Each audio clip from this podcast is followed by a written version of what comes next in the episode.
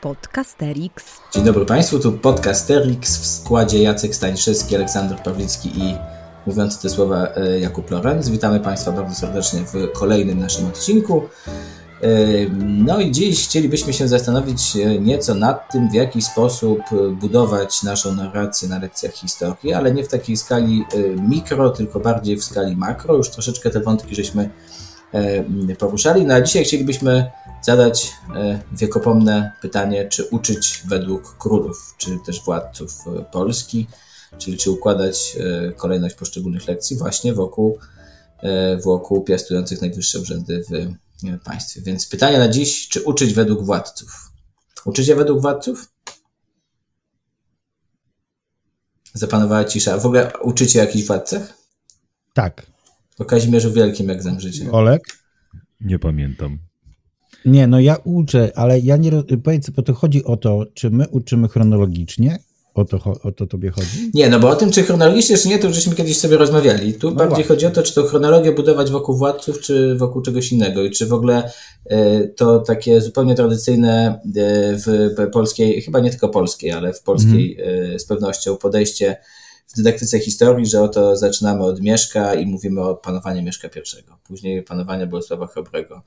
E, Mieszko II, kryzys monarchii wczesnopiastowskiej i tak dalej, i tak dalej. Znaczy to jest takie podejście, które w waszej praktyce i waszym zdaniem bardziej pomaga, czy bardziej przeszkadza e, z jednej strony, a z drugiej strony, czy ono w ogóle jest potrzebne? Znaczy, czy to, żeby uczeń miał w głowie e, poczet królów i książąt Polski, to jest istotna kompetencja.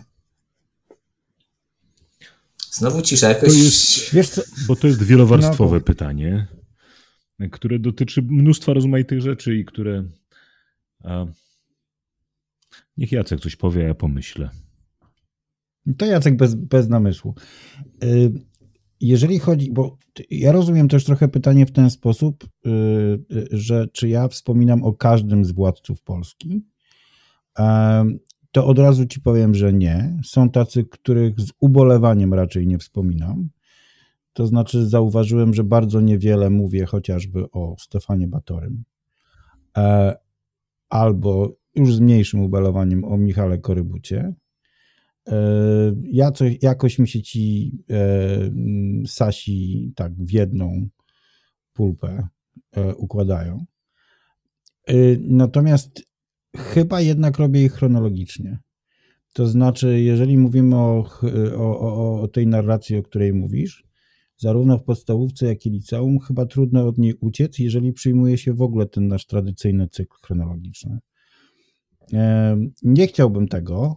e, Staram się czasami tego unikać, ale tak zauważyłem, że ja w ogóle e, mam tę swoją wizję uczenia. E, przepraszam, kot.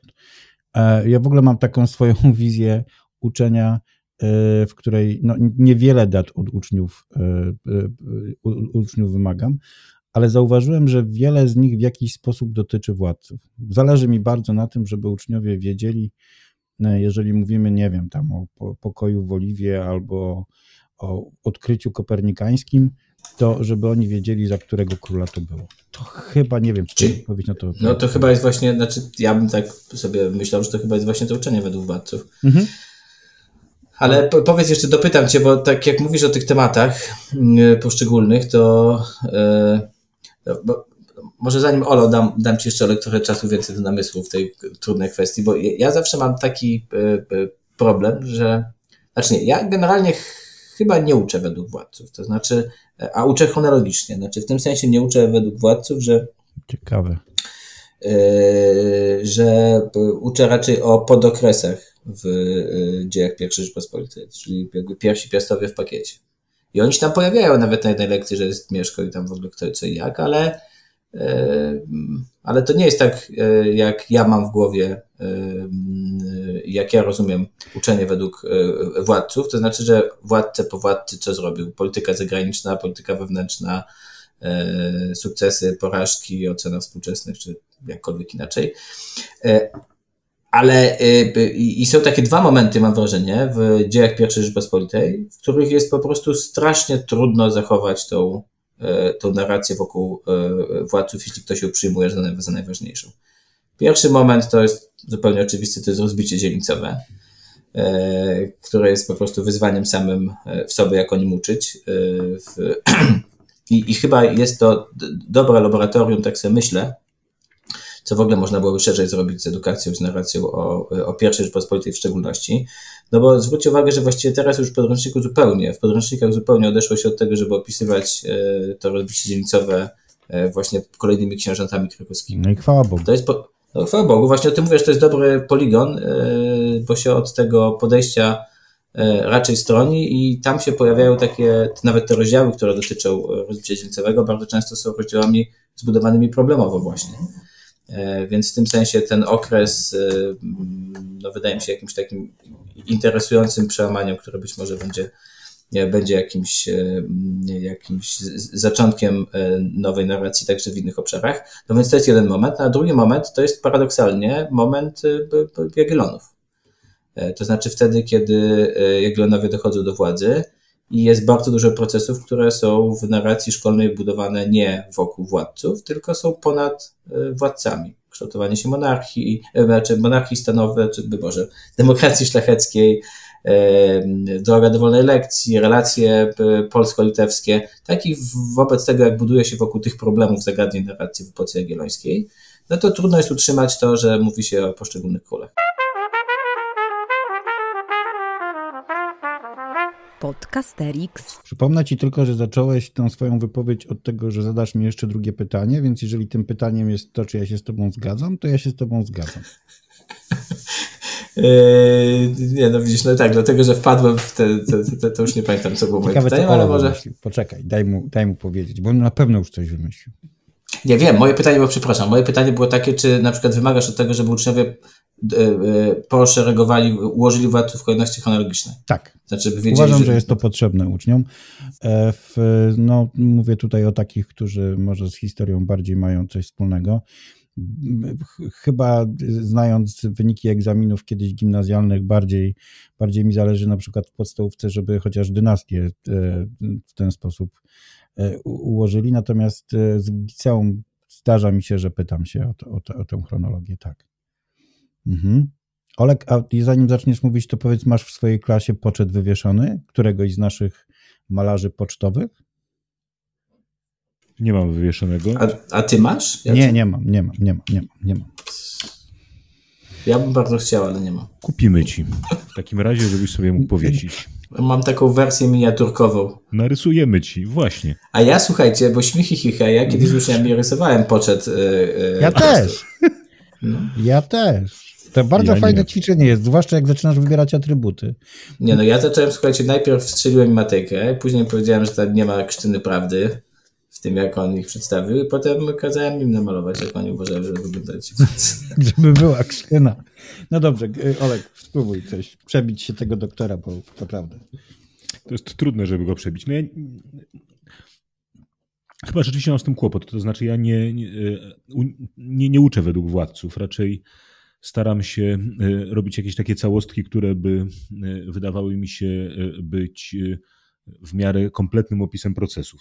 Myślę sobie na przykład, że jeżeli mówimy o budowie e, jakichś pierwszych e, państwowości na ziemiach polskich, no to wypada to po prostu e, omówić, śledząc to, co robi Mieszko, to, co robi Bolesław i to, z czym zostaje Mieszko II na skutek szaleństw Bolesława.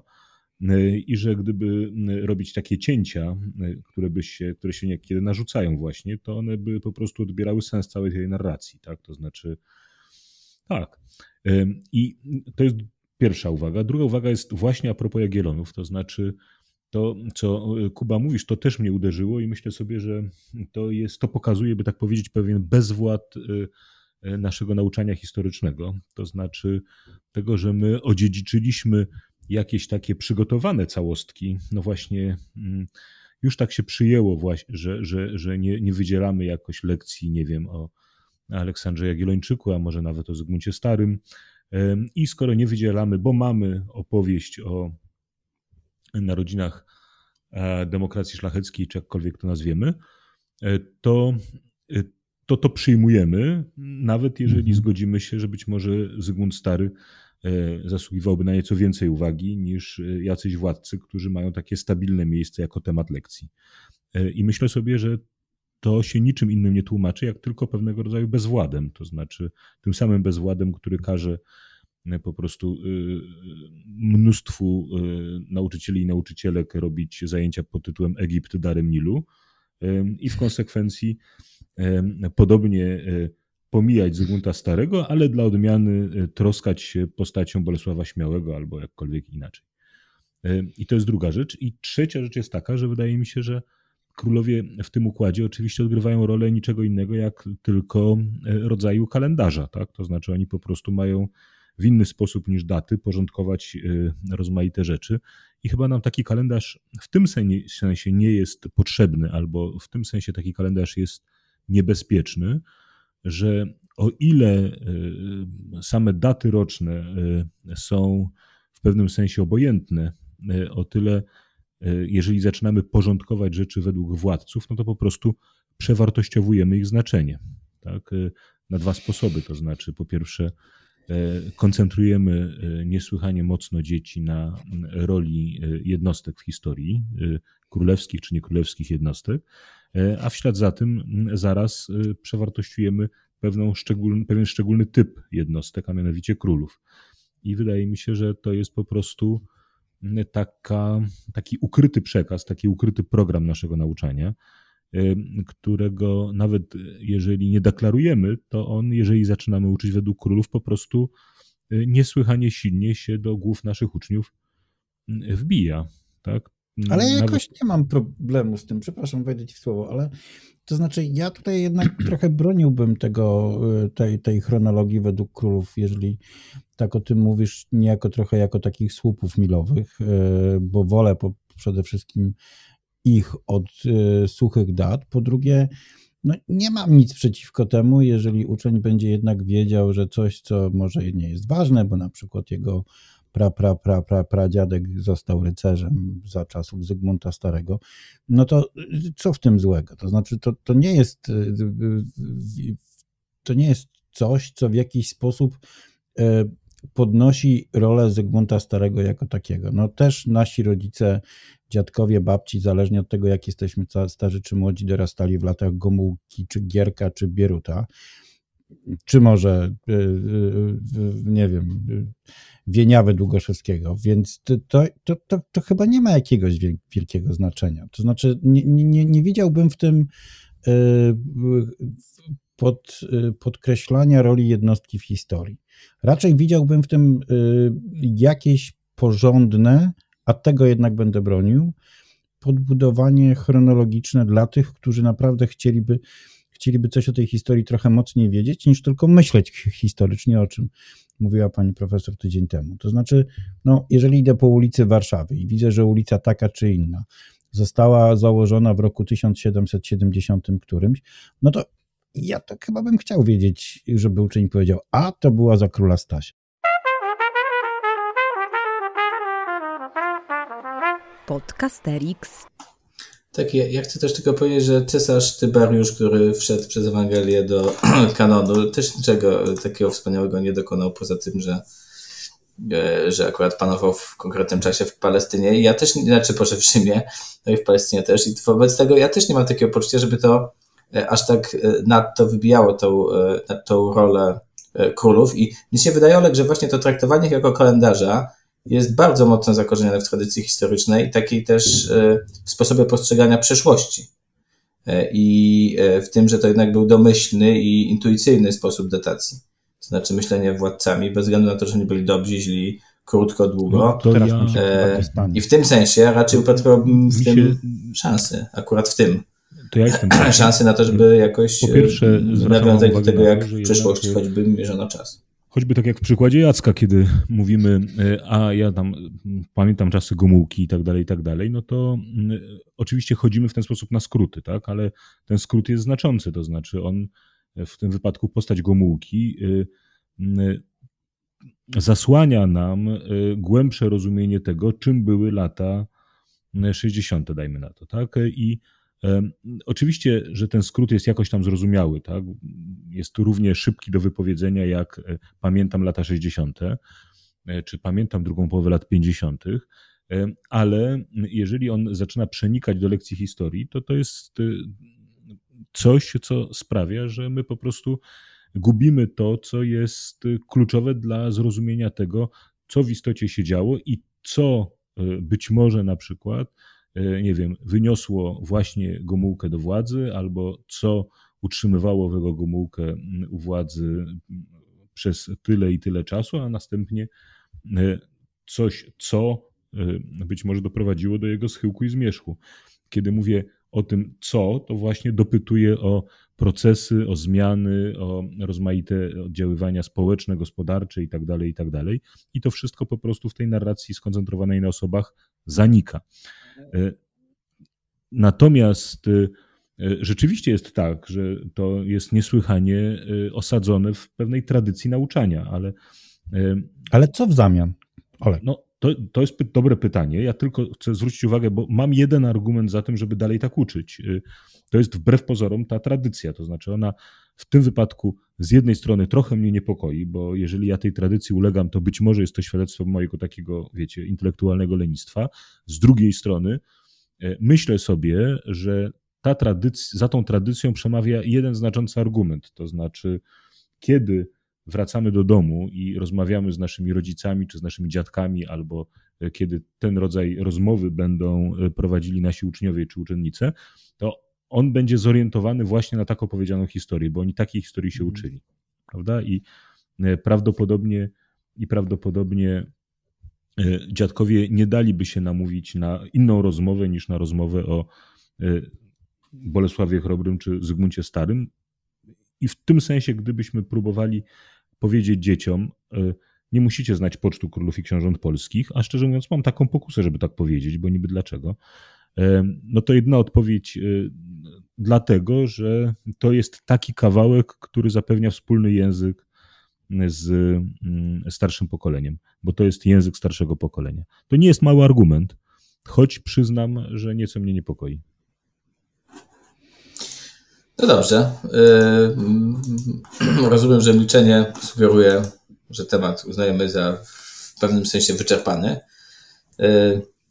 No, ja jeszcze tylko na, na koniec powiem, że ja po prostu też czasem lubię powiedzieć o jakimś władcy i pochylić się nad jakimś władcy yy, afirmatywnie.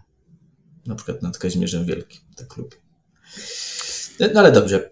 To był Jacku Podcasterix. E, bawiliśmy tak. Państwa w składzie Jacek Staniszewski, Aleksander Pawlicki, mówiący do słowa Jakub Lorenz. Zapraszamy e, na kolejne odcinki, a wszystko to, e, czyli możliwość nagrywania dzięki Polsko Szkole Edukacji Uniwersytetu Warszawskiego i Polsko-Amerykańskiej Fundacji Wolności. A ja zauważyłem, że Kuba, jak mi się wydaje, nie wiem, czy nasi słuchacze i słuchaczki podzielą tę opinię, ale wydaje mi się, że w jakimś zupełnie nowym i nieznanym mi dotąd znaczeniu użył czasownika bawić. Ale niech mu będzie. Śmieszy, tumani, przestraszy. To był Podcasterix. Wysłuchali Państwo kolejnego odcinka podcastu Trzech Nauczycieli Historii, którzy lubią sobie pogadać o swojej pracy, bo ją po prostu uwielbiają. Tych trzech jegomości to Kuba z charakterystycznym R, Olek z charakterystycznym głosem i Jacek, który czuwał nad nagraniem i montażem. Podcast przygotowano dzięki wsparciu Szkoły Edukacji Polsko-Amerykańskiej Fundacji Wolności i Uniwersytetu Warszawskiego, w której cała trójka pracuje. Więcej informacji na stronie szkolaedukacji.pl. W czołówce wykorzystano dźwięki na wolnych licencjach, a głosu użyczyłam ja, czyli Adriana Bąkowska. Zapraszamy na kolejny odcinek.